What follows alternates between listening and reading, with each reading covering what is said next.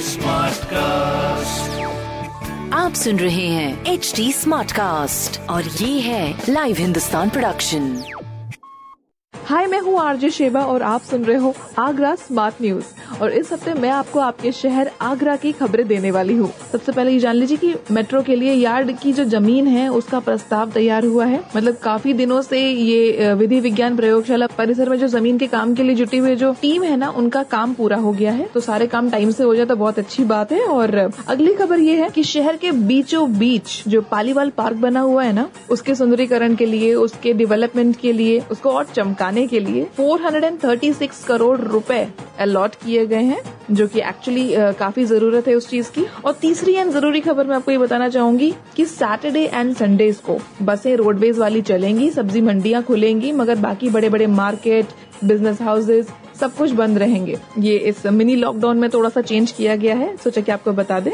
और ऐसी खबरों के लिए पढ़ते रहिए आप हिंदुस्तान अखबार। और कोई सवाल हो तो ज़रूर पूछेगा on Facebook Instagram and Twitter हमारा हैंडल है at the rate H T और ऐसे पॉडकास्ट सुनने के लिए log on to W W W dot H T आप सुन रहे हैं एच टी और ये था live Hindustan production smart cast